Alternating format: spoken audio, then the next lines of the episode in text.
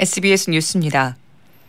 6일 지방선거를 20일 앞두고 당내 3선 중진 박완주 의원이 성폭력 의혹 사건으로 제명된 것과 관련해 더불어민주당 윤호중 박지현 공송 비상대책위원장이 대국민 사과를 했습니다.